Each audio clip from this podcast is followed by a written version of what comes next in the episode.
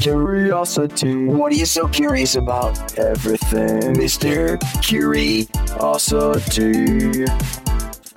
All righty, folks. Mr. Curiosity has arrived. This time I'm curious again about a guy named, well, here's where I lead uh, blank. What do, I- what do I, you know, what do I even call you? I, you know, Okay. It, it's it's going to be Rusty Fender for the sake of the radio show, which is here on Gem 104 and uh, 94 FM Locker and TalkWilliamsport.com. Rusty Fender, Shadow Steel. You can call me whatever you like, old friend. yeah, but the old name, the real name is Dale. I don't like Dale. Do you like You Dale? like? No, I like Rusty Fender better. Dale, We gotta Dale, yeah, Dale is a boring name. Dale is a, no, it's not a boring name. I I think was it's supposed a to- boring name. No, I told you last time my folks were going to name me Kent after the cigarette because I was born in the. So it was either Kent or Dale. So I, I'm glad they went with Dale because Dale Evans was big back then. So that's a little history of the name, Joe. I know. I remember that from last time. Now, here's what here's what troubles me about you. Oh well, well, it's only an hour podcast. now. And I don't mean to be boastful uh, about myself, but your mind is more quick and evil than mine, and that scares me. Thank you, Joe. I appreciate it Thank you so much. You didn't tell me this going to start out with the ultimate compliments. Thank you, Joe, very much, Mike. and I want to let you know this still applies. Anytime I say something that you don't want to answer, you just No go bell. hit the bell. No bell? Oh, bell. Only amateurs use the bell, Joe. Oh, see, I like it already. All right. well, For those of you out there who are listening for the first time, this guy is a local icon. This guy has been in the business, he tells me 50 years. Could you give me your whole life in three minutes for those who missed the first episode of this? And then we're going to update and talk about your new adventures, which are pretty funny. Okay, thanks, Joe. And once again, thank you so much for uh, you know for having me back on. When you do two podcasts with the great Joe Snedeker, you know in any industry from making doorknobs, you know you've made it in the industry. But I thank you, and I thank all the listeners. I know we had a uh, one heck of a lot of hits on the last one. Thank you. Well, here, here, here's the life in review, Joe. So I- I started out, uh, of, course, here in, in northeastern Pennsylvania. My first job was a master control engineer at WBRE back in 1978, Channel 28 in Wilkes-Barre. Uh, of course, being uh, involved with the network, I got a call from KNBC Burbank, which is Channel 4, and I was in charge of uh, operations and engineering, satellite engineering, and moved to the West Coast for about three and a half years. I got the call in California because I missed my folks and my friends here. I got the call to go to the NBC television network. Of course, you know, it all fits in the affiliate, you know, the networks call the affiliates and the affiliates call the networks. So I got a call to go to 30 Rock, 30 Rockefeller Plaza, in New York, and I spent eight years there. Uh, then I went, to, of course, to the NBC, the different um, uh, the, the, the cable channels. I, I put MSNBC on the air as the director of satellite engineering when they were in Secaucus, New Jersey. Now they're in Englewood Cliffs, and I was there for four years. And then for four more years, I went to CNBC in Englewood Cliffs, New Jersey. I just mentioned up on Sylvan Avenue. Same deal, director of satellite systems engineering and spacecraft operations.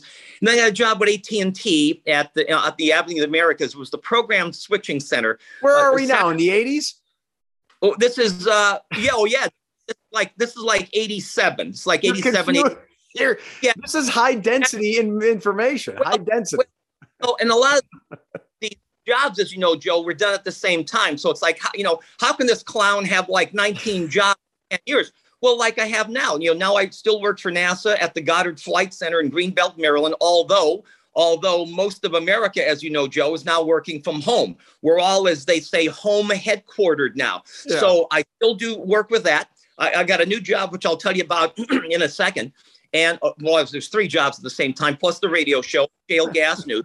So we're into the, and then I went to AT&T in New York. City. I worked at the World Trade Center twice. This is a sobering thought because I guess my number was not up. I worked on the 82nd floor of One World Trade Center, Tower One, in spacecraft control, flying the communication satellites, the CKU and KA band communication orbital satellites in geosynchronous and geostationary orbit.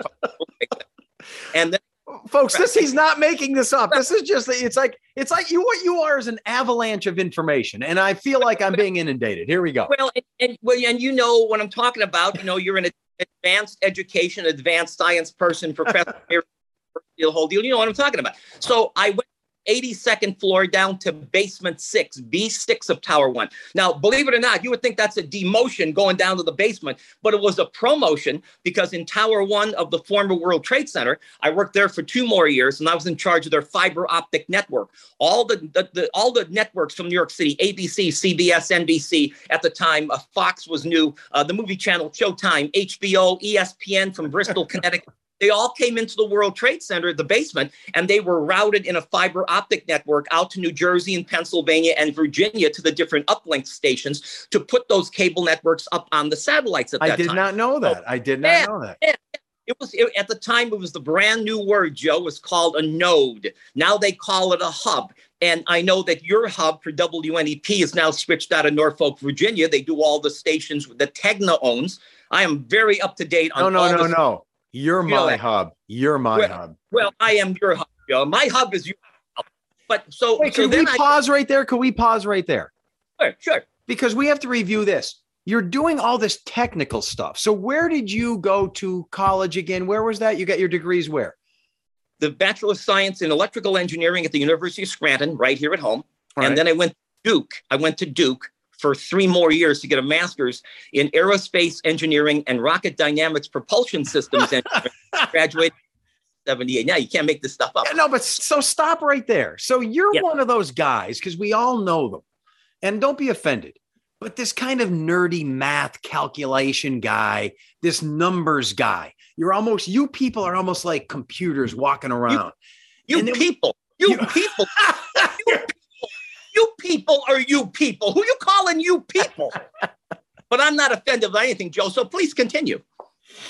it seems like when you're when you're when you're that detailed with the numbers and you're entrenched in in calculations and physics and math that you people i'm talking about you seem to you, you a lot of times you lack uh maybe the the the warmth and the arts and the empathy and the creativity that uh puts you at another place in society are you like that are you more like a robot Yes, yes. I have yeah I have I have no love for any living thing, Joe. I don't have love for people. I don't have love for children. I don't even have love for how I like nothing living in my life, Joe. Yes. And, and to be honest with you, as I told you the last time, and you can certainly relate to this, but as a kid, I read encyclopedias, you know, the Encyclopedia Britannica and things, Americana at the time. Instead of going out and playing games, I still don't even know how you really play football. I don't watch football. I don't follow sports. So yes, I was the nerdy person, and as an only child, my mother Lucille, as a teacher, you know, my my folks worked like dogs to put me through college. So, and again, no offense to anybody by this, but I had better with you know with five and a half, six years of college, I had better do something better than to pack air pillows in boxes at a warehouse somewhere. So I, I wanted to under promise and over deliver in what I did in my career. I love it. So, is your where do you get that from? Did I ask you last time? Is your dad or mom very, uh, Yep. very scientific, mechanical? How- my mother. My, my father was the greatest guy in the world. He was the vice president of A&P supermarkets. At the time, they were Walmart before Walmart, the biggest chain of any kind. They went out of business about 15 years ago, about, uh, let's see, 19, oh, 2015. So, uh, so uh, six years ago, they went out of business. And, and like all the old chains, Joe, uh, th- you know, they're, they're, they're all, they're all tied into big union contracts, high wages. And of course, like the, you know, the Sears and the A&Ps, and they they will all go into into history because of the Amazons and the you know and the the Zillows for selling houses and things. So you know, it's a whole new world. And if these companies can't you know follow the new technology, they will be out of business. So let me get back to what I said. So when I went to when I went to New York, program center at AT&T on 32 Avenue, the Americas downtown. Then I got transferred back to Hawley, Pennsylvania. And you probably know this, but Hawley is the main uplink for all of the AT&T facilities up until the, the, the late 1990s. I've So seen those big, beautiful dishes. Absolutely on Kimball's Road, uh, right uh, down from Lake Wallenpaupack on US 6. See, now That wait, the- I've seen them. I know Yeah. they're there, but I would have never remembered Kimball's Road. There again Yeah. is your weird skill. Now Well, you well, why do you remember all these little things? Well, don't forget, I worked there, and it's a part of the state game lands, and you come out over the Lackawaxen River and the rear end, uh, the rear side, the rear end of the of the of the facility there. I So bet you I know the there- length of Kimball Road. I bet you know the exact length. No, no, no, no, now that's really geeky. They didn't have that in the. Okay, all right, keep going. I'm Now you're- sorry. mocking me, Joe. I won't be mocked. Not be- you said I can't insult you. Now you're taking it back. me again. I will not be mocked. So, so, and at the same time, I got a call from Doc Medic at 98.5 KRZ and asked me if I wanted to do the oldie show because you know I always did a radio show. You know, back in 19, uh, you know, I, I, started at WVIA FM 89.9 with George Graham as Dale Michaels, uh, right. a, a derivative of my name. You know, doing we- news, weather, and sports on his programs called All That Jazz and Mixed Bag. So I was there for four years uh, at WVIA. Then to, I went to WARD. Jim Ward uh, did a talk show on his show, uh, Weekend Polka Weekend. Believe it or not, I worked with Rob Neihart, a lot of people in the business. We did polkas on the weekend, very high rated thing, um, uh, you know. And then I went, you know, I, and then I got the call. You know, from KRZ. And I said, holy cow, this is like a 50,000 watt station, number one. You know, you get the signal from Penn State, three hours away to Newark, New Jersey, two, you know, two hours away, Syracuse, New York. Of course. Right. So I said, absolutely. So I kept on, and this is where all the jobs come in. I kept my job in New York because was, this was just Saturday night. So I did the Saturday night thing. I signed on back in 1980, let's see, 88, and stayed for 27 years doing the oldie show with Shadow Steel on KRZ. And then I got bumped over thanks to Nancy Kamen, uh, who was the program director and a dear friend at WILK. Uh, it got bumped over to WILK for two years. So, so, so 23 years, uh, uh 25 years on KRZ, two more years on WILK as Shadow Steel. And as you well know, I've had, you know, Michael Jackson to Barbra Streisand to 3,000 interviews in, in the 30 years it was on. So I was still working in New York. And then the, the general manager, Gerald Getz, a dear friend of mine from KRZ at the time, he came to me and said, We're going to start a traffic program. And I thought, you know, from working at the networks, as you well know, Joe, I thought traffic was, you know, commercial scheduling and things right. like that. I said, I certainly would be interested in that, you know, Gerald, but if I could keep the Saturday night thing, that would be wonderful because it works with my schedule. So, so he came to me and he said, no, no, not that kind of traffic, helicopter traffic. I said, you mean like doing road reports? Now you have to remember in, in 1990, it started on October 23rd, 1990, traffic. There were no traffic reports in this area before that. WARM, as you and I remember as kids, Joe, was the, the big dog in town. WARM, the mighty 590 AM, they did it briefly, like in like 1962 and 1963. A man named Norm Hill literally drove around the area in a car that was lettered WARM traffic, and they did traffic reports. Because don't forget, before 1964, the interstates didn't even exist in this area. 64 to 68 is when they built them. And I would know that working for PennDOT for the last six years. So, you know, before 1964, the avalanche continues. Well, I'm just telling you, I'm just keep going, man. Keep going. I'm, Joe, I'm Joe, in. I'm, I'm, curious. Joe, don't mock me. So, so Norm is right around the area, and he's in and, it didn't work out because once again joe you and i know being in the business all of our lives especially you and myself it's like you need sponsors to do this. You just can't keep driving around all day you know smoking cigarettes and drinking coca-cola driving around doing traffic reports. So nobody wanted to sponsor it because they said there's no traffic in this area. Well cut to 30 years later and there started to be traffic you know the the the inception of the building of the Casey Highway and then the interstates and traffic just you know traffic increased exponentially since 1964 until now. You know in 1968 i could lay down in the passing lane of interstate 81 at 3 in the afternoon for 10 minutes and you wouldn't see a car. Now it's stop and go 24 hours a day. It's like the big cities around here. So traffic has grown. And i said well you know what let, let me let me let me think about this. Let me sign on for two years. I signed on for two years. We started this traffic program. I flew in a helicopter, an Enstrom F-28C. Then we flew in a plane, a high-wing plane. Uh, we had a pilot, and I just did the traffic reports for all the stations at the time, which included uh, WKRZ, WILK, EZ103, The Mountain, uh, Froggy 101, all of the stations in our chain. And then the TV stations came on board. 16 was the first to approach us. So, so this we is where all- Rusty Fender becomes a thing. Right the name Rusty Fender comes in. So channel 16 being the absolute epicenter of anything big and huge in the ratings, and of course, uh, still the, the is. yeah, still is. And at and at one time for several years, the number one news station in the entire United States, as you well know. That's true. In the entire United States, when we they still were, are when, in the morning in some in, in some respects. Yes, this is good. Right. This is good. All right, so this is good. So so, but I got to stop you there again yeah. It's rare for a guy with an electrical engineering degree to then do uh, there's got to be very few now to go into broadcasting media where you're being heard. So your mind is unique in one way but it's being applied in a way it's not usually done. I think therein lies the secret sauce. You're not some phony radio guy Right. Well, you know, in 1973, when I got the job at WVIA, this is a great, I didn't tell you this on the last one, but in 1973, when I got the job as Dale Michaels doing news at night from seven o'clock at night till midnight at WVIA on radio, my mother and father had to drop me off at the station on Old Boston Road because I wasn't old enough to drive. so I had the part time job, which paid nothing. And I would have worked for less just to be on the air, as most of the people did from that era, from that Yeah. genre. So I had this this part which which became which became a huge paying job eventually as Rusty Fender. I had to wait 30 years to get it, but it became a big job because I was Rusty Fender. I did the the the traffic reports in the morning and the afternoon, uh, which involved getting up at three in the morning and not getting home till seven o'clock at night. I did the Shadow Steel on Saturday night. And then as as uh, as Rusty Fender, I also did two one-hour public affairs shows to meet our FCC mandate on Sundays. So I worked seven days a week, and in between, for how Joe, many years how many years has that happened 27. 27. Uh, but but but but, but stop it right there again. What is your message then to people listening? Are you My- just wired like that? You can't relax. Are you the kind of guy Right. you never? Right. see- does it make you mad? It makes me mad when people say I'm binge watching. That actually Yeah. makes me angry inside. You know, I could have in during binge watching, I could have the entire house painted twice. See, yes. See, we're the same person.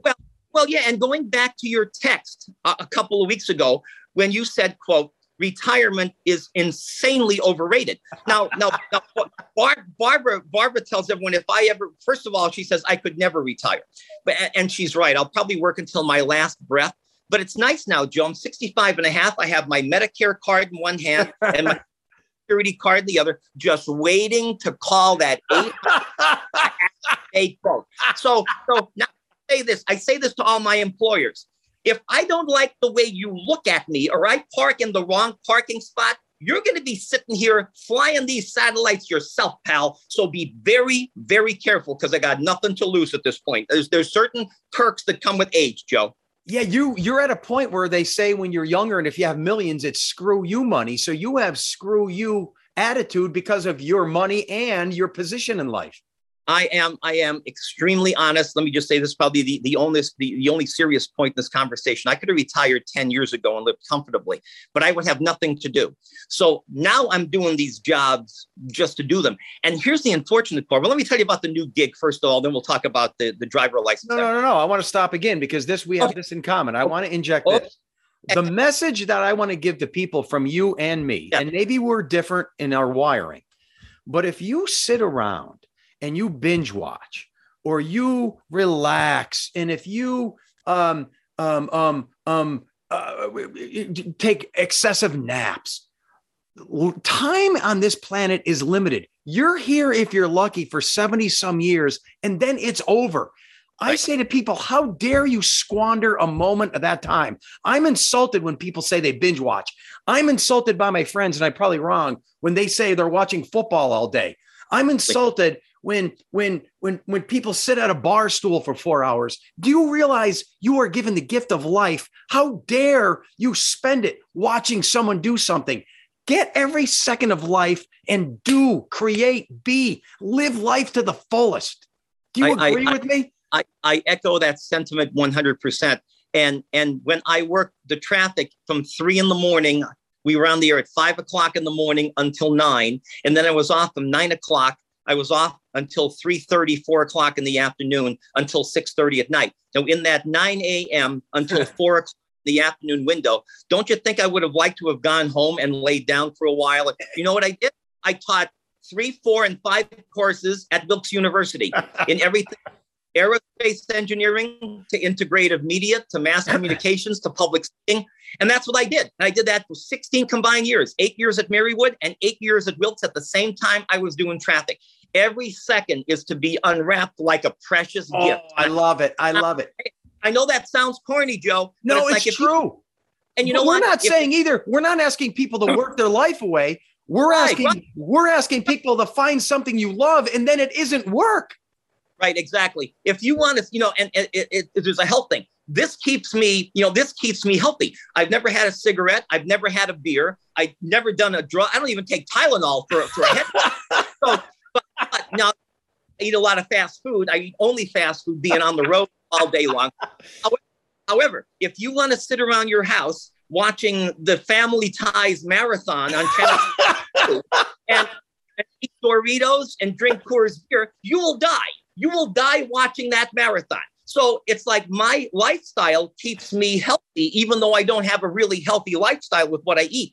But my lifestyle keeps me moderately healthy. You will die watching the Family Ties Marathon, Joe. So don't tune in. You will die. I'm serious. You will drop dead. And that's the truth. Lifestyle is everything.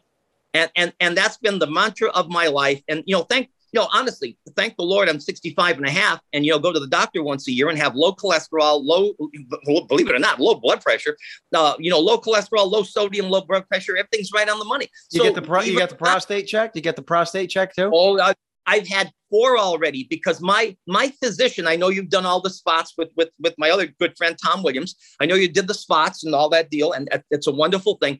I my family physician died uh, back in the 80s when I was working out of town. So I did not, and boy, this is this is one of the things that I dropped the ball on. But I did not have a family doctor or see a family doctor, a new family doctor, for about 15 years. So once I finally got a new family doctor in Old Forge, where I live, uh, you know, he said, "Well, you know, you haven't seen a doctor in 15 years, and you're not old enough for your first colonoscopy, but we're going to send you." Said that's fine. So I've actually had four of them in my life, and I'm good every time for about between prostate checks I, or colonoscopies.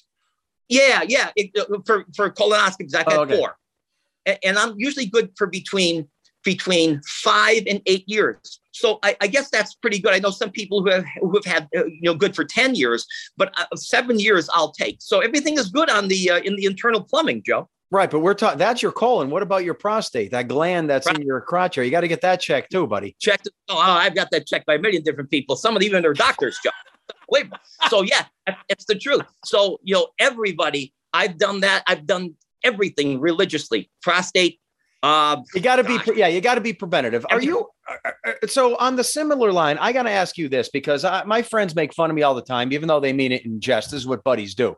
I think I may have found another human being like me. Let's do the checkoff list. And here's where we're rare. And I'm not being braggy, but I'm saying I'm unique in this respect, and I don't know why. Okay, let's check this off. Do you drink?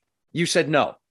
No alcohol. Me neither. It's not that I'm anti-drinking, but I have no need for it. What does it right. do? It right. takes me out of the right. It's just you, my folks. My folks never drank, and we never had like a refrigerator full of beer at no, home. I don't I, understand the yeah. purpose. What do you do? Yeah, you, what's the purpose? I'm not, I'm not anti-drinking. In fact, Joe, they tell you that a glass of wine every day cuts cholesterol and helps you. So I, am actually for drinking, although I just don't drink. Yeah, it's like uh, do I do I drink orange juice? Yes, but I'm not like going to sit and drink it all day. Like I, it. Okay. All right. The other thing, do you watch sports on television? Not at all. No, never. I never did in my life since I was a teenager. That doesn't never. mean that doesn't mean that you're unmacho or unathletic. I kayak, no. I bike, I hike, I walk, I do exactly. things. I rather do things than watch people do things. I'm the only guy I told you last time during the Super Bowl. I'm watching Columbo reruns on. I swear to the Lord, I'm watching. I don't Columbo. get it. Why? Why, why would you waste your time watching other people do things? Exactly, and especially when they're making eight hundred million dollars for throwing a ball. I don't even watch it for the commercials. I don't. I can't stand it. I got things to do. Exactly. Me too. I'm going to paint the living room. I'd, I'd rather paint the living room and clean so than watch I, a football game. All right. I there's two things. Do you hunt? no, only, only two-legged game back in my. I don't. No, and again, no, I don't hunt either. I don't hunt either, and I'm not saying I'm anti-hunt. But if there's all these people out there that get food for me, why would I go do it? Exactly. Where, like people ask me, "Where do you get your meat?" I said, "A Price Chopper. That's where I get my meat from." all right, and the final thing: Do you gamble at all? That could be one of our. Never. Never you, ever. Oh my goodness. I think ever. we're the only guys on the planet Earth who don't do any of those four things. The, the only time I've ever gone to the casino was to be a, a guest star, uh, a guest host on my friend Joey Kramer's radio show at the casino, okay. which is river. It, it's like, I, I mean, you know, hunting, hunting that ruins a good hike in the woods. Like I'm yes! gonna. now there's a lot of now, now, now, Joe. On a, on a side note, there's a lot of people I would like to hunt, but it's like you know for reason. I, never, I could never kill an animal, never. But there's a lot of people on my hit list, so be very careful when you see me coming down Main Street. That's Isn't that funny? I could never It kill is. an animal either, but I'm a hypocrite Yeah. because I, you know, I love a hamburger and I love my turkey hoagies, but I could never do it unless probably I had to. If you and I were cavemen, we'd be killing. But Well- now it's like I, well, I, I pull ladybugs out of my bathtub. I'm not going to Well, hurt anything. Exactly. But, You know, Joe, the Game Commission tells us too that there would be a very serious uh, food population and overpopulation if they didn't have the sport of hunting. So it get really that. You know, it really does. I get that. Yeah. So I get that. But uh, at the, in the same respect, I think that's not their motivation. Let's face it. If they Me want, if they, they, you, they, the hunters say they, they, they, they're calling the herd, but that's, th- th- th- if you really want to volunteer, why don't you go do the bus stop volunteer Ex- guy with the, okay, there's, they're not doing that. Guys, either. These guys are just ex, you know, these guys are ex-Marines and ex-cops who are disgruntled and just want to shoot somebody for littering. That's the whole deal with these hunting. I want to, I want to make this very apparent right now. I am not anti-hunting, and I, if Me that's your, either. if that's your hobby, go do it. And I'm proud of you. And I think it's, it's Exactly. semi it's better than watching TV. Okay, let me put it that way. There- There's a guy right on the street here down from Barbara's house in Old Forge. He cuts all the he cuts the meat, he freezes it, and the pickup trucks here as of uh, the Monday after Thanksgiving were lined up for three blocks. It's like go for it. It's not my go for it. You're I right would- though. I could. You're right though. I could have painted the living room three times. I'd Yeah. rather do it. It's done I'm proud of, not pointing to a refrigerator full of venison. I want to so once, so once you were, uh, and and I don't want to get. This is where the bell might come out. I think I heard that you were somehow tossed out of the the radio business. Is, uh, is there any truth there? What what or We- you, we- you want to say? Well, well, we well we all were. As a matter of fact, one was walked out, you know, one at a time, and it's the whole. It's a it's a whole new business now. It's an entirely new business. There, you know, the, the, when I was at the station, there were like 180 people in the place. That was to service five different radio stations, and you know, uh, one by one, we were all you know not renewed in contracts and things like that. Uh, you know, Rocky and Sue. Sue was the first to go, then Kelly Kay, and then you know, right down to the other stations, Steve Corbett, who was a huge talk guy on WILK, and myself, uh, you know, Joe Thomas, everybody, Joe Thomas, everybody who was anybody at the station, you know, succumbed to the fact that, you know, interns were coming in and you can't really work cheaper than free. But it So- seems like a guy like you, who is very valuable and smart and diverse, would they would have held on? Was there more You to it or think- no?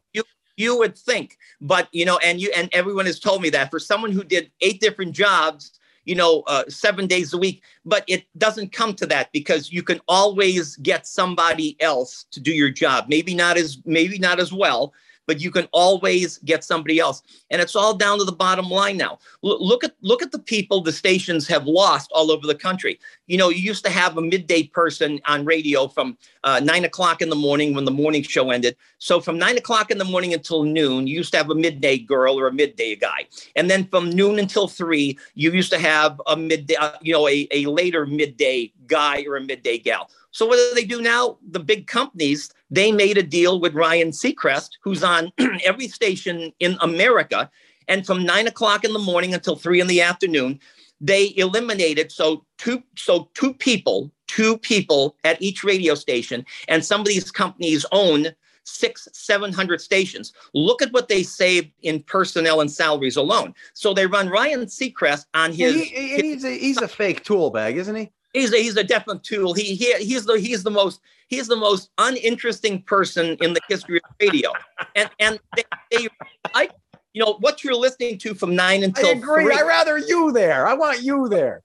I'd rather be there too. But but it's like you know, from nine until three is his recycled morning show from K, you know, KIIS in Los Angeles. So they record his bits. They cut out the localities like you know Los Angeles and Burbank and Covina and Glendale. Yeah, and then they clip in wherever it's playing. It's ridiculous. Could he be a cyborg?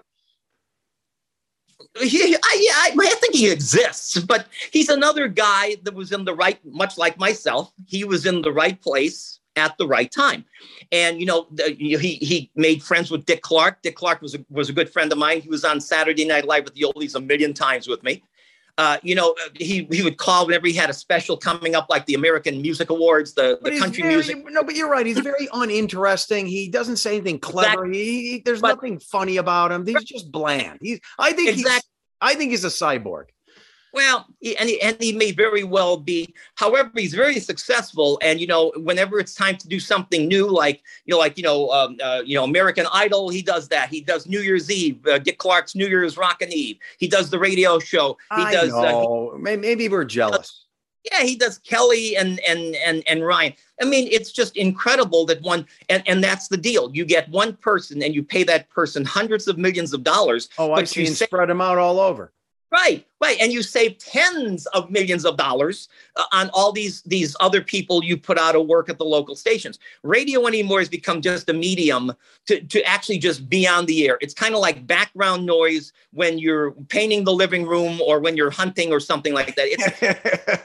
it has very you know, it has very little entertainment value any, anymore, and it's being really run like a business, and it is a business. And yeah, they have to cor- make- it's corporate, it's corporate entity, and they streamline everything and make it vanilla and bland, and, Look and at- run it with the fewest amount of dollars in to make the fewest amount of dollars to come out of it. That's what it is. Now that's happening to TV too. Now, I say here's here's a great juxtaposition all your stations, including yourself, every station, the way I started at WBRE, had a master control engineer, which was myself, used to switch the commercials and the breaks.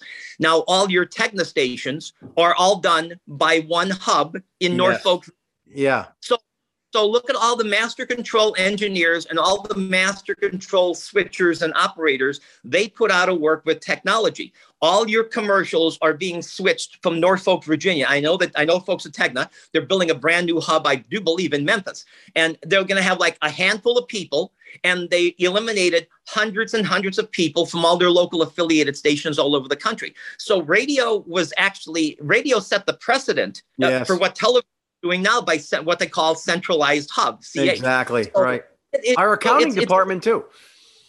See that? Even the accounting department used everything used to be local, like traffic, all your commercials. They're all now being sent to Norfolk, Virginia, for integration in your local system. So if you see a local ad here for, say, uh, you know, Scranton Toyota, one of your sponsors or whatever, it's all being switched from Norfolk, Virginia, not from Channel 16. So all the local advertising agencies will mail their product into, you know, your central hub, and then that commercial for your area will be integrated into your local radio station like WNEP. But Rusty, in their defense, um, corporations exist to make money for the shareholders and they're not meant to be uh, touchy feely entities. So they're making the most money they can in keeping the product good with the fewest amount of people. And and and I'm not saying it's good or bad, but that's what corporations do. So what do you feel about that?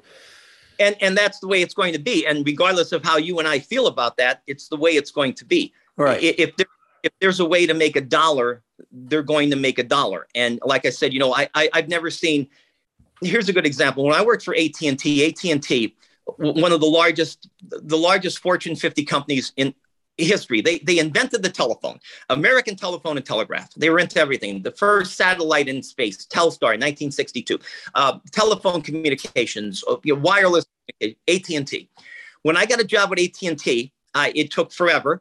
And in engineering, I went, like I said, from New York City to Hawley it was just truly absolutely unbelievable that here's a place much like Xerox and IBM and AT&T will never go out of business.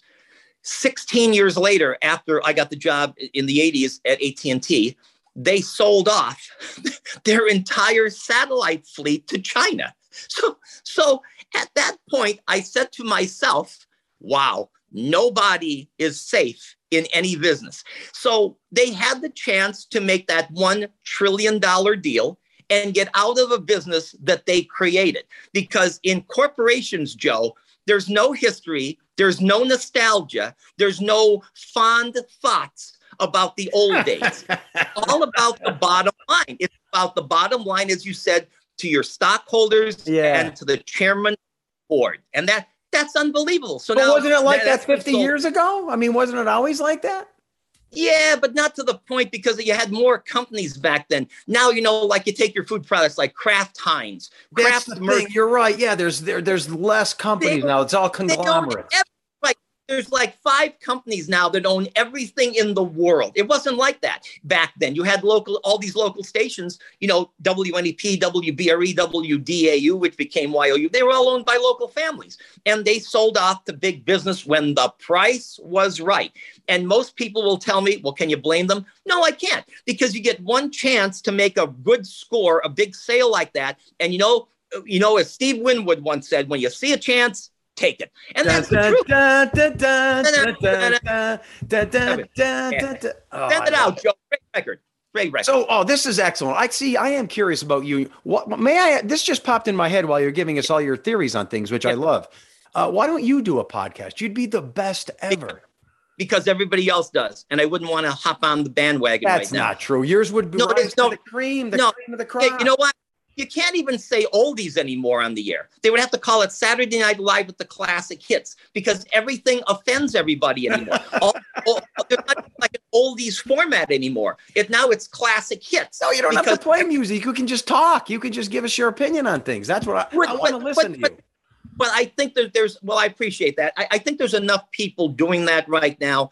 And again, you know what? My background in technology, and lucky enough right now to get jobs that used to pay, you know, 90 grand a year, which you're now paying 150 grand a year. And at first, let me say that I am, I am the least money motivated person, especially at this point in my life. I swear to the Lord, I'm the least money motivated person ever. But There's another characteristics you have. You follow your passions, not your money. Right, right, right, right. However, with with with no one wanting to work in this post-COVID climate, now you can't get anyone to do anything. So, would I really want to paint my living room three times, or take a job that I worked for for ninety thousand, which is now paying one hundred and thirty to one hundred and fifty thousand, albeit in New York City? Well, I drove five. Fox News. The driving's not a deal for me, but I'd have to be out of my mind of being in good shape to turn down an opportunity like that. And once again, for the third time, I am the least money motivated person in the world. But that the, the salaries right now are incredible. There, I've never seen anything like this. I go, I go, I go by a, I, I, I go by a billboard on Interstate 81 near Frackville, and it has roofers, roofers wanted. Now, I w- I wouldn't want to be a roofer. That's a very Not dangerous job. roofies. You're saying Not a roof, right? Not roofies. No, this is a roofer. Roofer. Okay. Sixty dollars an hour and Unbelievable. full benefits day one. Do you know what I had to do in my life? Drive five hours a day to and from New York to make sixty dollars an hour. I and- know, and I know- it's unbelievable. But I've never seen two and three thousand dollar salaries a week for blue collar or no collar Yeah. labor. It is just Joe. It's just un- and and you know the gravy train eventually derails. This is not going to be like you're, you're not going to have McDonald's pay $25 an hour for the rest of your life. This is going to end. But, but while the train, the gravy train is on the rails right now, I tell people to take advantage of it. I love it. Yeah, good advice. And um, you know, it's supply and demand working itself out. So Correct. let's let's fast forward now to the last since you said this whole your world kind of crashed a little bit in what Okay. oh, 08, 9, 10, somewhere around there? A 12. 12. 12. Okay. So so then what did you do over the last 10 years then? Well, I still, okay, well, I was lucky enough to have a civil service exam uh, and got a job with PennDOT engineering. So, uh, yeah, oh yeah, absolutely, and that's that ties into this to this temporary job I did. At And that had to be a great that had to be a great career though when you did that. It so was. what do you mean you you had what Yeah. now? You had what? Well, here, well, here's the thing. I still had, I still had, I, I got after after that happened in 2012.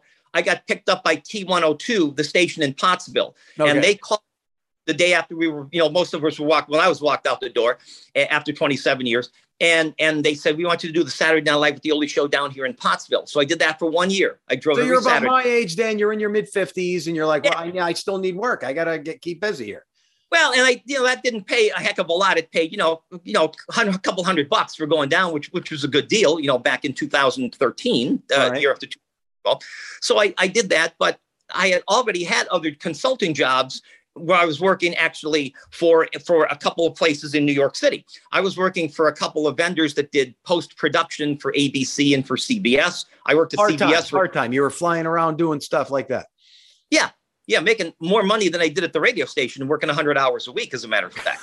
So if, That's true. seven days a week. I, if I figured out what I made at the radio station, I made a dollar twenty an hour because it was 107 days a week. So I made more money in a couple a couple of hours, and it wasn't about the money at that point. You don't So- have any children, do you? No, never. No, so they're, married. they're, see, they're the money suckers. That'll take a lot away from you. So you must have Yeah. you must have gobs of money in the bank Well, saved up, I'm ready to not- go.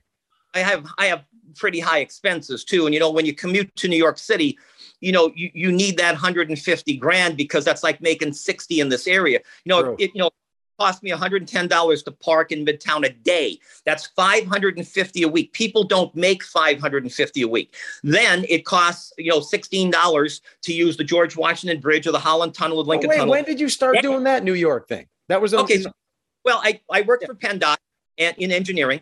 And then I, you know, you had test and test. And you know, as you well know, in all seriousness, getting a state job is not easy. It is, it is experience dependent, it is education dependent. And the worst part, it is a very political job. I think we all know that. So luckily I knew some I thought people. those days are over. Nah, well, those days are never over. Just the, the faces change. That's the, the deal. So I was lucky enough to get in engineering because again, you know, structural bridge engineering. Like who like who knows about that stuff? And if you do, you're going to work for a public company. So you got You know- that in like what 2010, 11? Well, No, I- well, I, I I got that the week at the same time I was getting ready to leave T102. The Linde Corporation called me from Pittston, Scott Linde, and he wanted to know if I wanted to come up and work in the fracking industry as a field engineer. And I said, well, you know, I, I know nothing about fracking. My degree is in aerospace engineering. He said, hey, don't worry about it. What's what, what do you mean? Don't worry about it. I don't know much about. fracking." He said, well, come on up. We're, you know, with the largest you know, third Hey, level. It's all it's all about pipes and torque anyway, right? Exactly. It's about digging a hole, put the pipe in. So I, I went up and I was there, which started this radio show, the Shale Gas News, Shale Gas, Shale That's where Gas. we left off with the last podcast, Right. podcast, right? So I worked for Linde and and still do indirectly with the radio show. I worked for them for a year doing all the fracking in Bradford, Tioga, Sullivan, Wyoming, and Susquehanna counties, the big five. And what did Uh, you we do? were- what do you what do what, do- what does that involve? I- I was I was a supervisor. I did everything from you know be in the field and, and supervise the the welding, the flux core stick welding, the shielded metal arc welding, What uh, the course? Yeah. Yeah, the, the- each each position of the pipe where each weld is in the gas pipe. I don't know is- what a flux core stick is. I don't know what that is. It's the type of welding they use. Big shielded metal arc, flux core stick. Uh, All right, thermite- stop, stop, All right. stop. wait a minute, I'm the guy with the belt. So, so, so I worked for a year when PennDOT called and we did the radio show. And again, I still at this point had two or three jobs. Did you feel I like you sold yourself to the devil though, doing the fracking thing because you were unsure about, or no? You're no, I, I, I, believe that when we have 300 years of natural gas under Susquehanna County alone, right. and we're buying natural gas at six times the price from Russia on cargo ships. No, I'm I'm all for taking I'm all for taking the money that we have and putting American labor to work here. okay. I'm okay. actually I'm actually for fracking. I'm actually pro fracking. Uh, I'm pro technology, pro fracking. So so you know, and I did all the water treatment, supervised you know the reverse osmosis and ultraviolet sterilization. All the water that we used in fracking to flush down a couple miles into the earth came back as what they call flowback. So all that had to be processed and the ultraviolet sterilization. de-sterilization. You didn't. You didn't. You didn't push that back on your body, did you? The ultraviolet sterilization. Nah. That, that sounds interesting. Doesn't matter. I have any kids anyway. I'd be neutralized. all for that stuff, Joe. So, so you know, we wanted to make sure that the water we pushed back into the local streams and Sure, creeks right. were purer than the water. You know, the whole deal. So big, big environmental job. So I got involved in environmental engineering, which leads me to I just accepted uh, a, a couple of months ago th- this job as a, now get this it's with the EPA in Washington, the Environmental Protection Agency. It's, it's a it's a co-op job between the EPA and the DEP, the Pennsylvania Department of Environmental Protection. So I am the supervising engineer for hydroelectric dams, waterways, and wetlands. And my territory is between Connecticut and Virginia. However, another new buzzword of the 2000s post COVID. Now, folks like myself are home headquartered. So I don't work out of my home, but I am dispatched from my home to the, wherever the job site is to supervise construction. The big project now I'm going to be working on uh, after the first of the year is the Monongahela River outside of Pittsburgh. It's in Beaver County, actually. The Monongahela One of the River. three rivers of confluence in Pittsburgh. That's that's correct. The right where they all the, the, confluence of. Monongahela, Allegheny, Ohio. Ohio. Correct. Joe. Right at the former Three River Stadium. That's all I know about sports is the geographic me too. Me too. So up upstream at the Beaver County Allegheny line, there's a Monongahela River project going on. I'll be supervising that, but only during the week. This is a Monday through Friday job. This is now or recently? this is this is now. So this, this, is, is, my your full-time gig. You're getting a check from PennDOT. You're getting benefits. You're getting all that. Right. Right. Well, hold on. So I left Penn to take a job for a year at the Fox Television Network, is where we left off last time. Fox News. I was in charge of spacecraft engineering and satellite operations at 1211 Avenue of the Americas in town, right across from Radio City for the Fox Television Network. They also had Fox News and the Fox Business Channel. So I was in charge of spacecraft operations there. Same deal I did for AT&T and CBS and ABC and all, uh, for NBC and all that.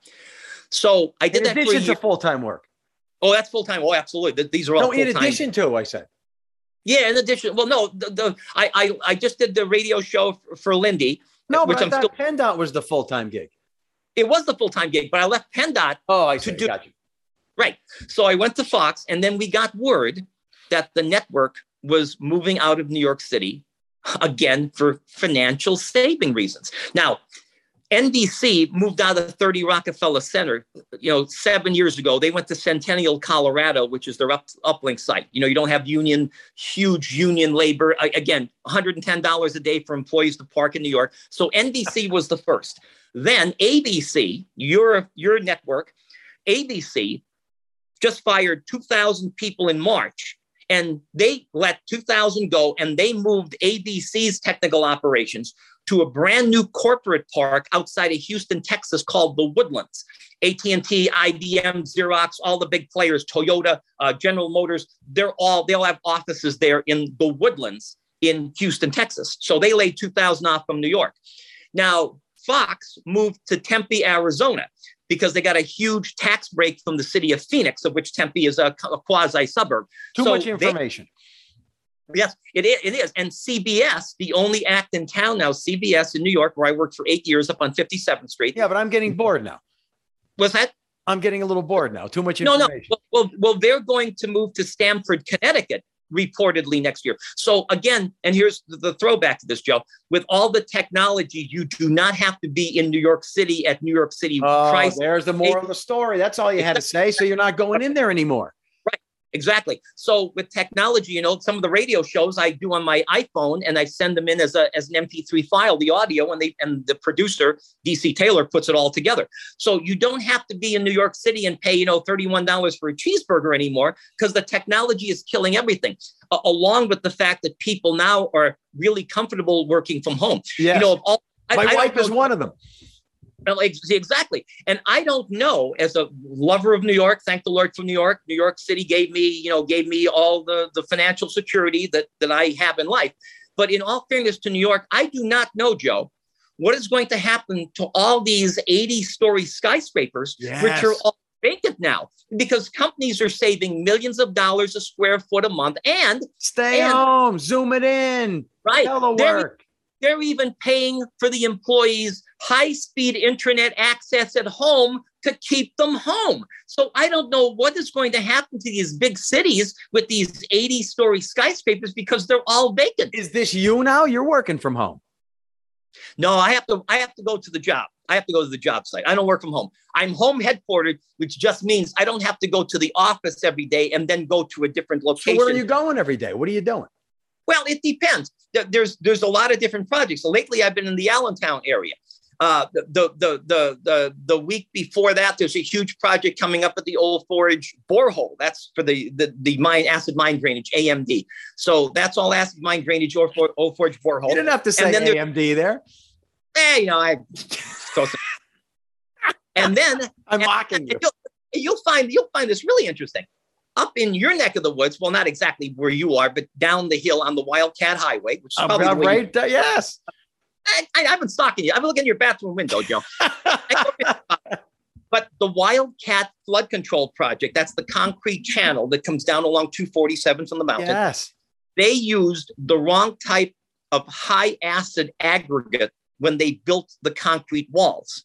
So the acid reacted with the gypsum in the cement, and it's causing the, the deterioration, the collapse of some of the concrete walls of the Ooh. channel. Yes. So that has to be redone. And it's a combination, once again, EPA and DEP project. So this was one of the first co-op positions in Pennsylvania. I worked for the EB, the EPA and the DEP and uh, total environmental engineering. I was in the right place at the right time. Nobody wants to work. I had, you know, basically the qualifications as a professional engineer a PE to do this.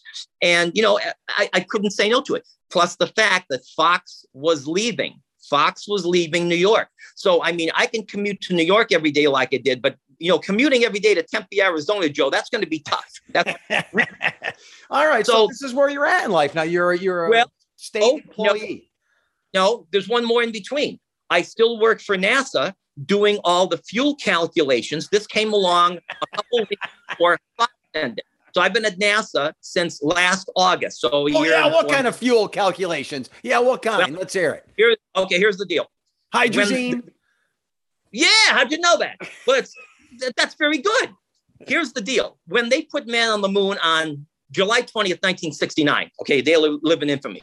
They were using LOX, Joe, liquid. Liquid oxygen. oxygen.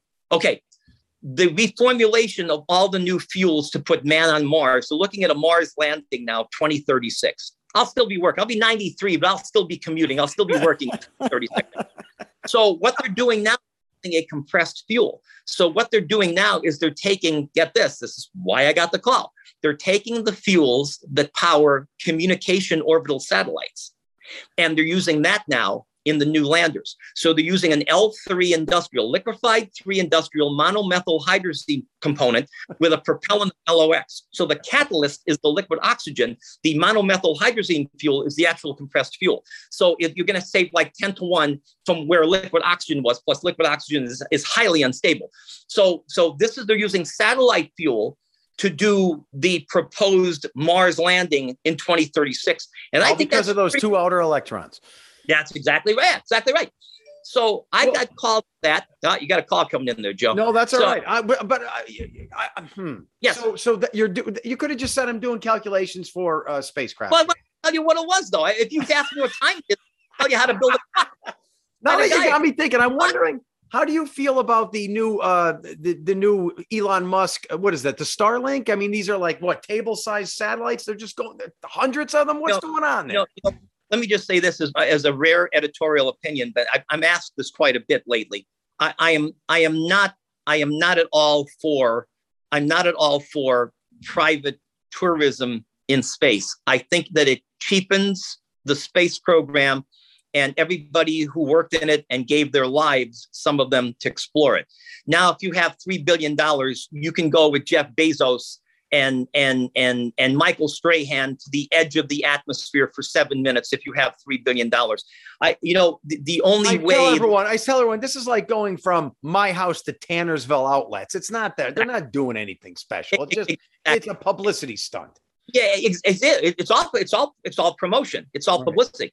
I, I think it cheapens the program, Joe. If you know we're going back to the moon by 2024, that's on schedule. Uh, 2036 uh, man Mars landing. It, it's like it cheapens the spacecraft to know that people are just kind of like joyriding in space now because you're Elon Musk and you're and you're uh, Jeff Bezos. However, let me just say this about about the the LEO, the low Earth orbit. That's 33.3 miles.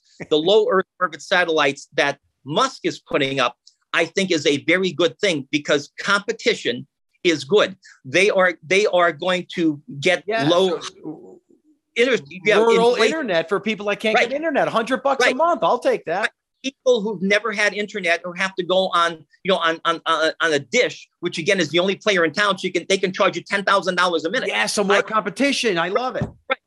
So I, I didn't want to tie in the joyriding, Joe, with, with, with the very necessary internet because let's let's face it, you, you can do anything now from the internet. This will only get better, faster, and cheaper. So I, I do believe his low Earth orbit satellites every uh, well uh, maybe four degree spacing, so four four four. So 160 miles. It's two degrees spacing now. So it's 40 miles by 40 miles by 40 miles by 40 miles. 40 miles. It's two degrees at 23,000 miles. So this will be 33 miles, four degrees. So about 160 miles.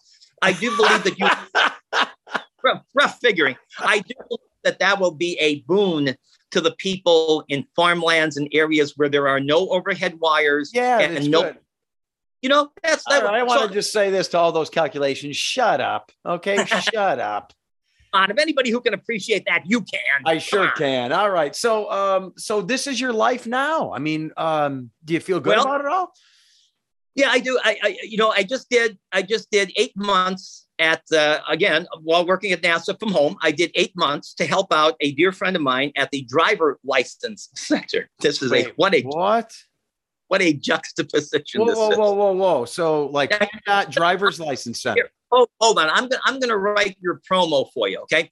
If you think if you think that catching fish in the Bering Sea is the world's most dangerous job on deadliest catch, think again. Get a job at the DMV. That's the most dangerous job in America because Why? people are just.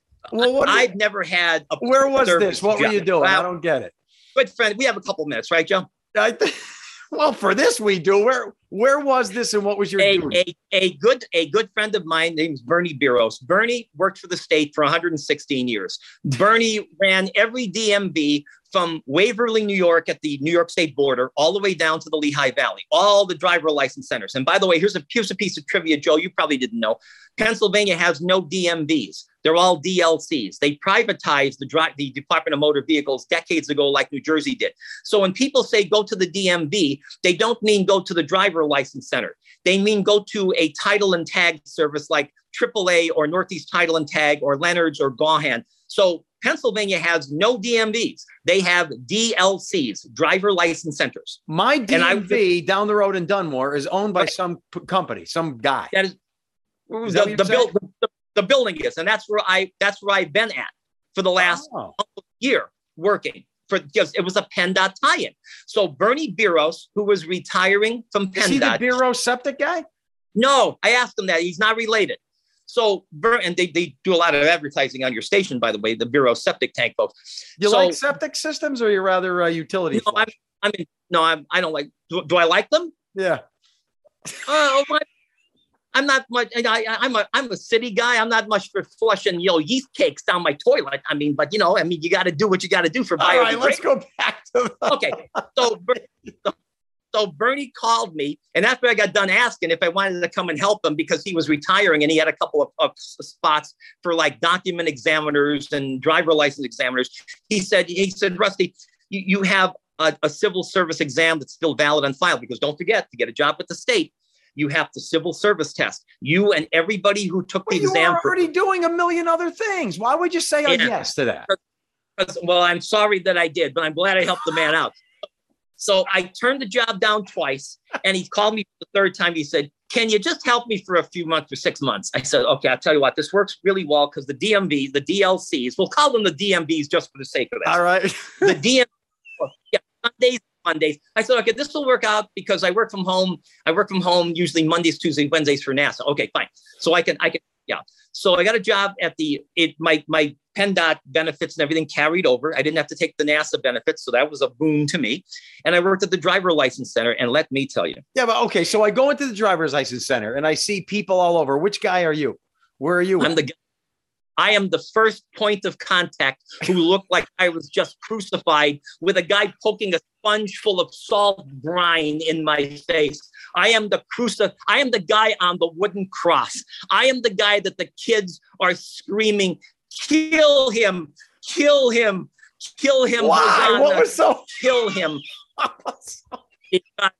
I'm glad we waited till the last. This is just, I would, you'd have to pay me $12 million a week But to ever do this the, job. What's the tip? You I- you show I- up at I- what time? Nine o'clock, ten o'clock.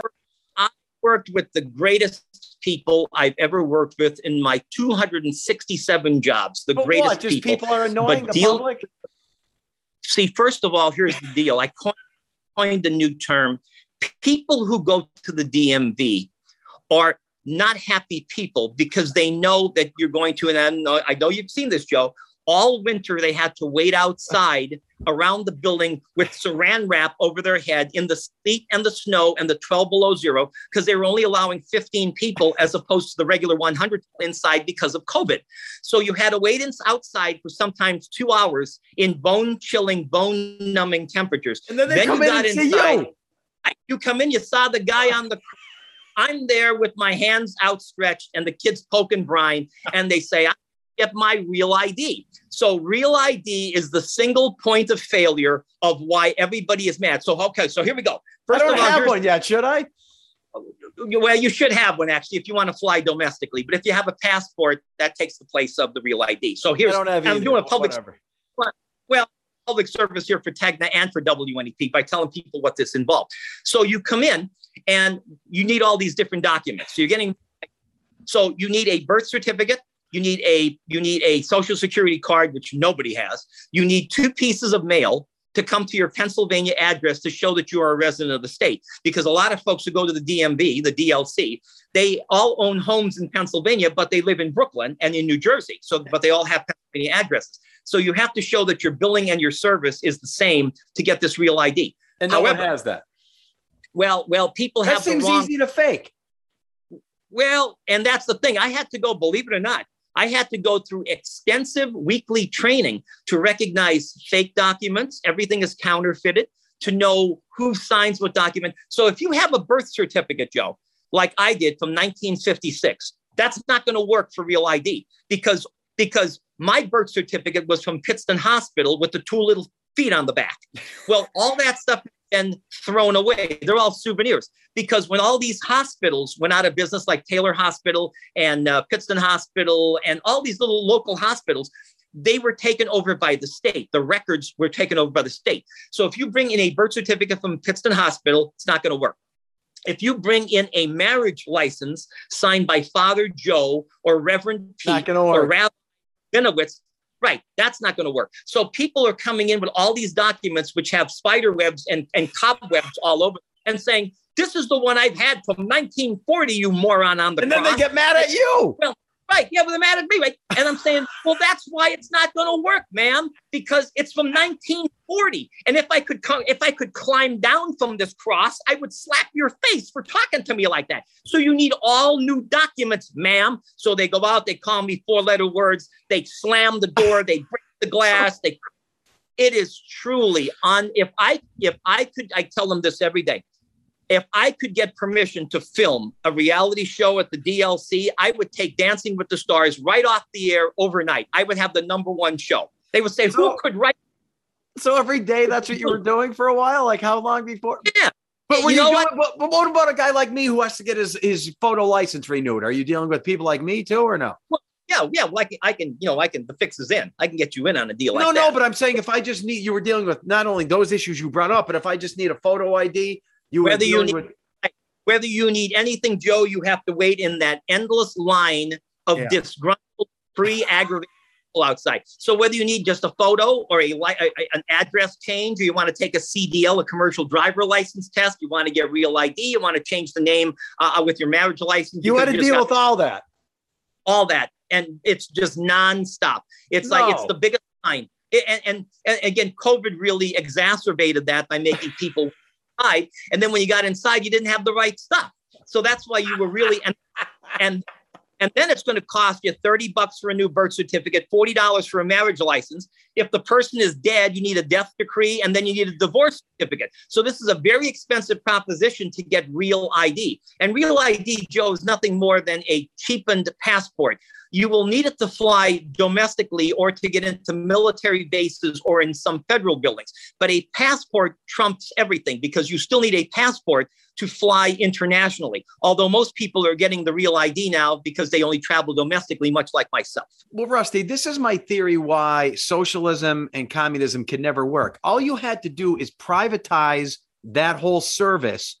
And there'd be a million outlets, and people would be able to go in, smiling faces, and it would be done quick and easy. This is and why you, you can't have government well, run everything. Well, and you and I again again around the same page. And that's why two years ago, the state of New Jersey, because I lived in New Jersey many times, I had an apartment there when I couldn't make it home. New Jersey privatized this a couple of years ago, and the results have never been better. Yeah. Pennsylvania 30 years ago privatized it and they went to the to the as I just said the title and tag services Northeast yeah, Title and Tag. now they're great. right. And that's when they changed the name of you're right Joe. And that's when they changed the name from the DMV to the DLC it's just licenses. And you're right Joe. And they're great. And it works. And people tell me they're into these places in 10 minutes and out. And that's why they work. And government I services never give a damn. That's just the way it is because they're just there.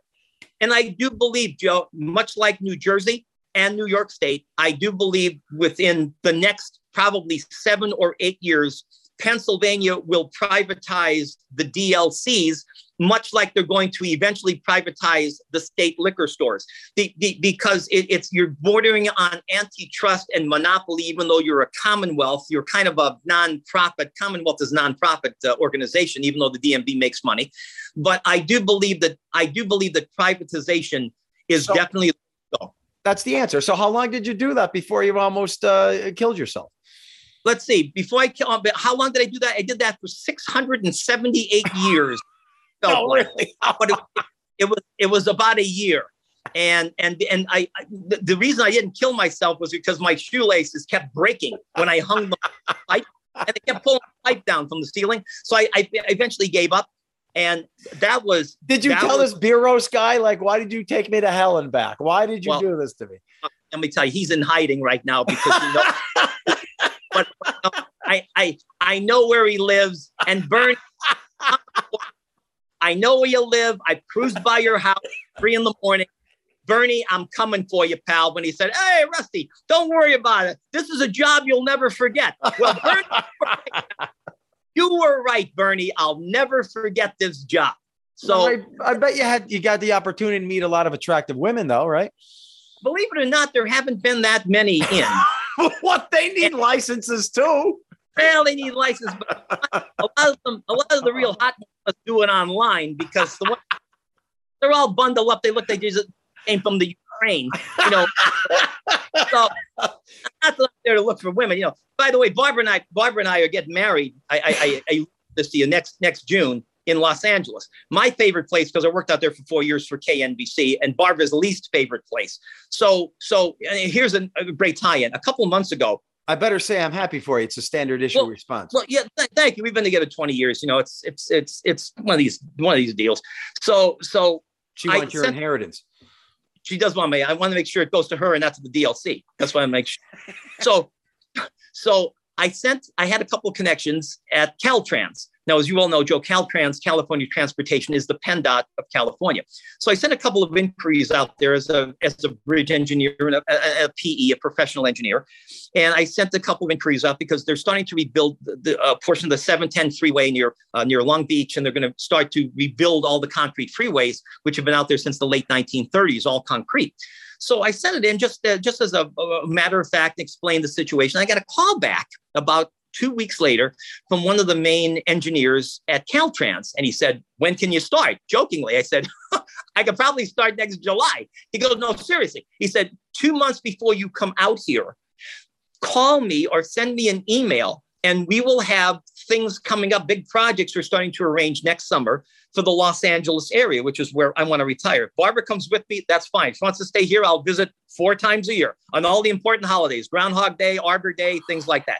But I will be. Could this be I'm, another? Wait, wait. Could this be another no, overlapping characteristic? No, You're not a big holiday guy. You're not a big holiday. I'll come back here and work holidays. So this is another job at Caltrans, right? So so so this may be now with my luck now the guy who you know who's who's who's baiting me for this position he won't be there you know next year.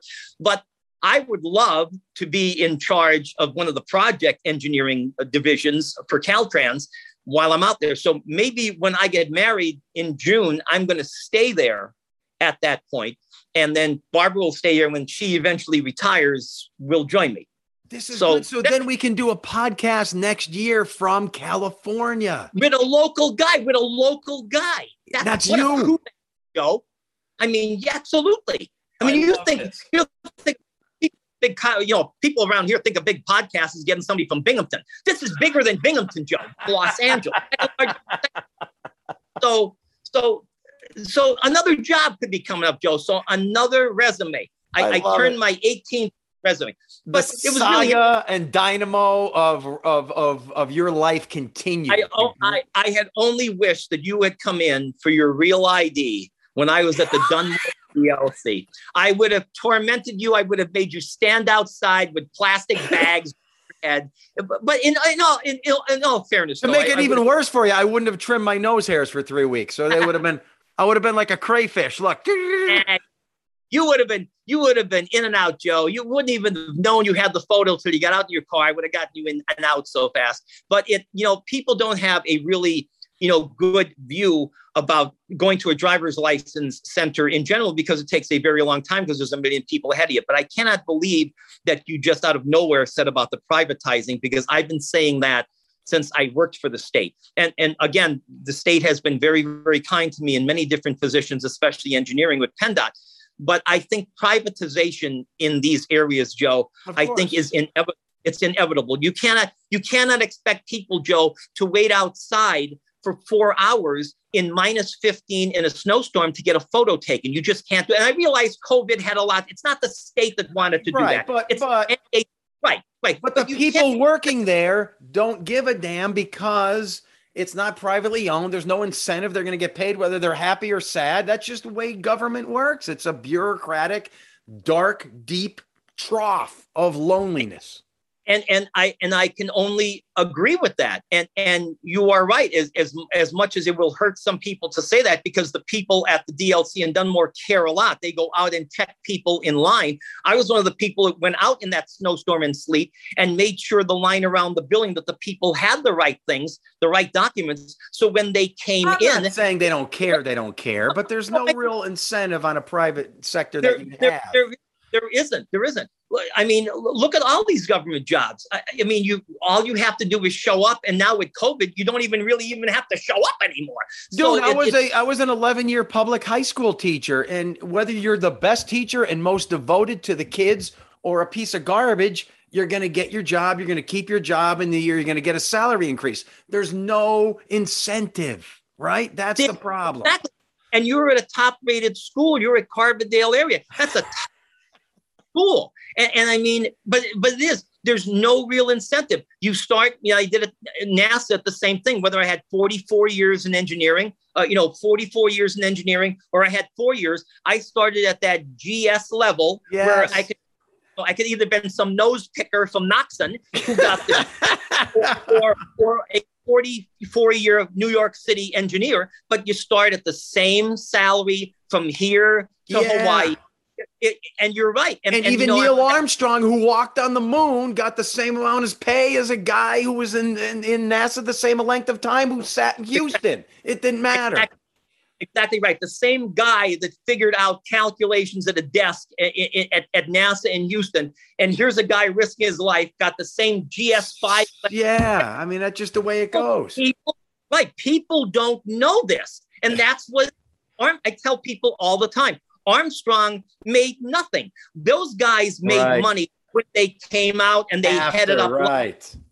lockheed martin when Yep. boeing they all became ceos of major aerospace firms they Yes. made nothing Yep. nothing at nasa don't make a lot Nothing. Nothing.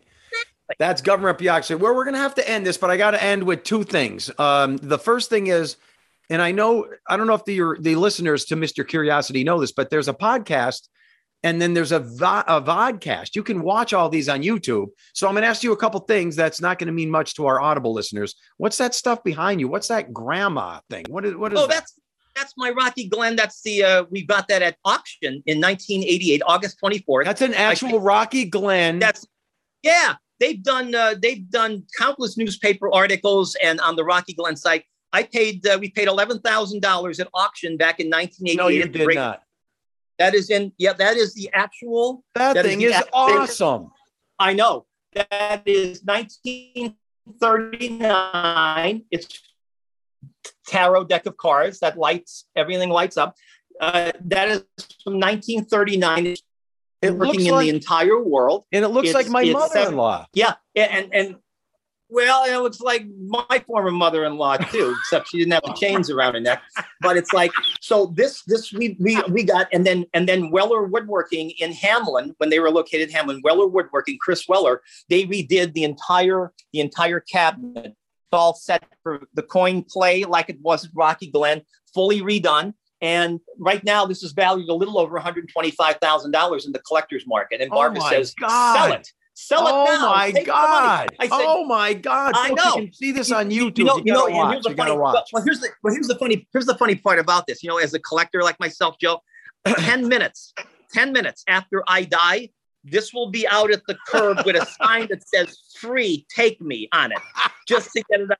See, that's that's a collector. I, I you know, it- it's like I've had this for 33 years now, but it will be fifty dollars. Get this out of here. There'll be a sign on it, as most collectors do. But yeah, I'm glad you noticed. That's why I, I do everything in here. But that's the actual Rocky Glen Grandma from the arcade. This was made in 1939 by the Mike Munves Corporation, who did all those. They did the cranes. They did the cranes. Uh, you know, that picked up the the different toys. They did the bulldog. It was called Sidewalk Superintendent. I'm trying to get one of those called Sidewalk Superintendent. It was a bulldozer which you manipulated to push lentils. The I little think I remember that. All right. all right. You're So- starting to bore me again. I like that. All right. Yeah. So this is going to air Christmas week. Um, Christmas. So I just want to say before we end this that uh, I love you. and I love you too. And I just want to say, in all seriousness, thanks for, again for all you do for charity, especially for St. Joe's. It it it must it must have been more difficult. I wanted to tell you this. It must have been more difficult for you to do that virtual year than it was actually to get out there and do it. I would have rather have been on Of the course. road. Yeah. I want to keep moving. I like to be out there. And yeah. But but what you do, and and you know, it, it is it is certainly a, a a credit to your in shape, your physique, your your your you're getting things doneness. You know, other than painting the living room like myself. And thank you, you know, the the things you do behind the scenes are you know are are vastly vastly overshadow what you do on the screen. And you know the the folks in this area you know you're synonymous with with st joe's and all the charities and that's very nice. You know once again you do not have to do that. Nobody has to do that. And it's really good because you make you make a name for yourself you make yourself proud you make your employer proud and you make the area proud. And i really do mean that joe Oh, you're so kind to say that. I wasn't fishing for a compliment. And I just want to say the same thing about you. And I want to remind everyone here are two guys, and I'm not getting preachy, but if there's anything you got from this whole thing, it's don't binge watch, be a doer, don't be a watcher, be an active participant in your own life and get out there and do, do, do, do, do. You got to kill. We're only here for 70 some years if we're lucky, right? It's not about the length of life. It's that little hyphen in the middle of your birthday and your death day. You got to keep killing, killing, killing, and rocking and rolling and doing, right? life is short, Joe. Just don't do it at the DLC because life is short. That's my only advice. If you can take one thing out of this, and, and be nice, be nice. I, I, you know, we used to talk about this all the time. It's nice to be nice. So when you come in and you treat those people Uh, who I left behind at the DLC, when you treat them like yesterday is trash, remember that could be you as well. So there is a lot of meanness and nastiness in the society. And I was one of those guys before I got that job, as a matter of fact. So that's if ever there's a humbling job, Joe, that one is. But My and- goodness, and- no, no disrespect to the the gentleman No. that went to Vietnam, but it sounds like you you left that place almost like a tour of duty.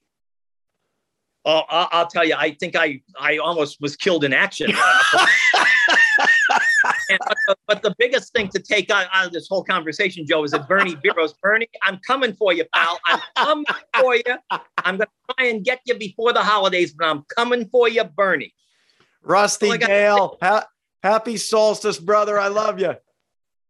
Keep in touch, Joe. Thanks for everything, and I'll see you on TV. Keep on rocking in the free world, brother. You too, buddy boy.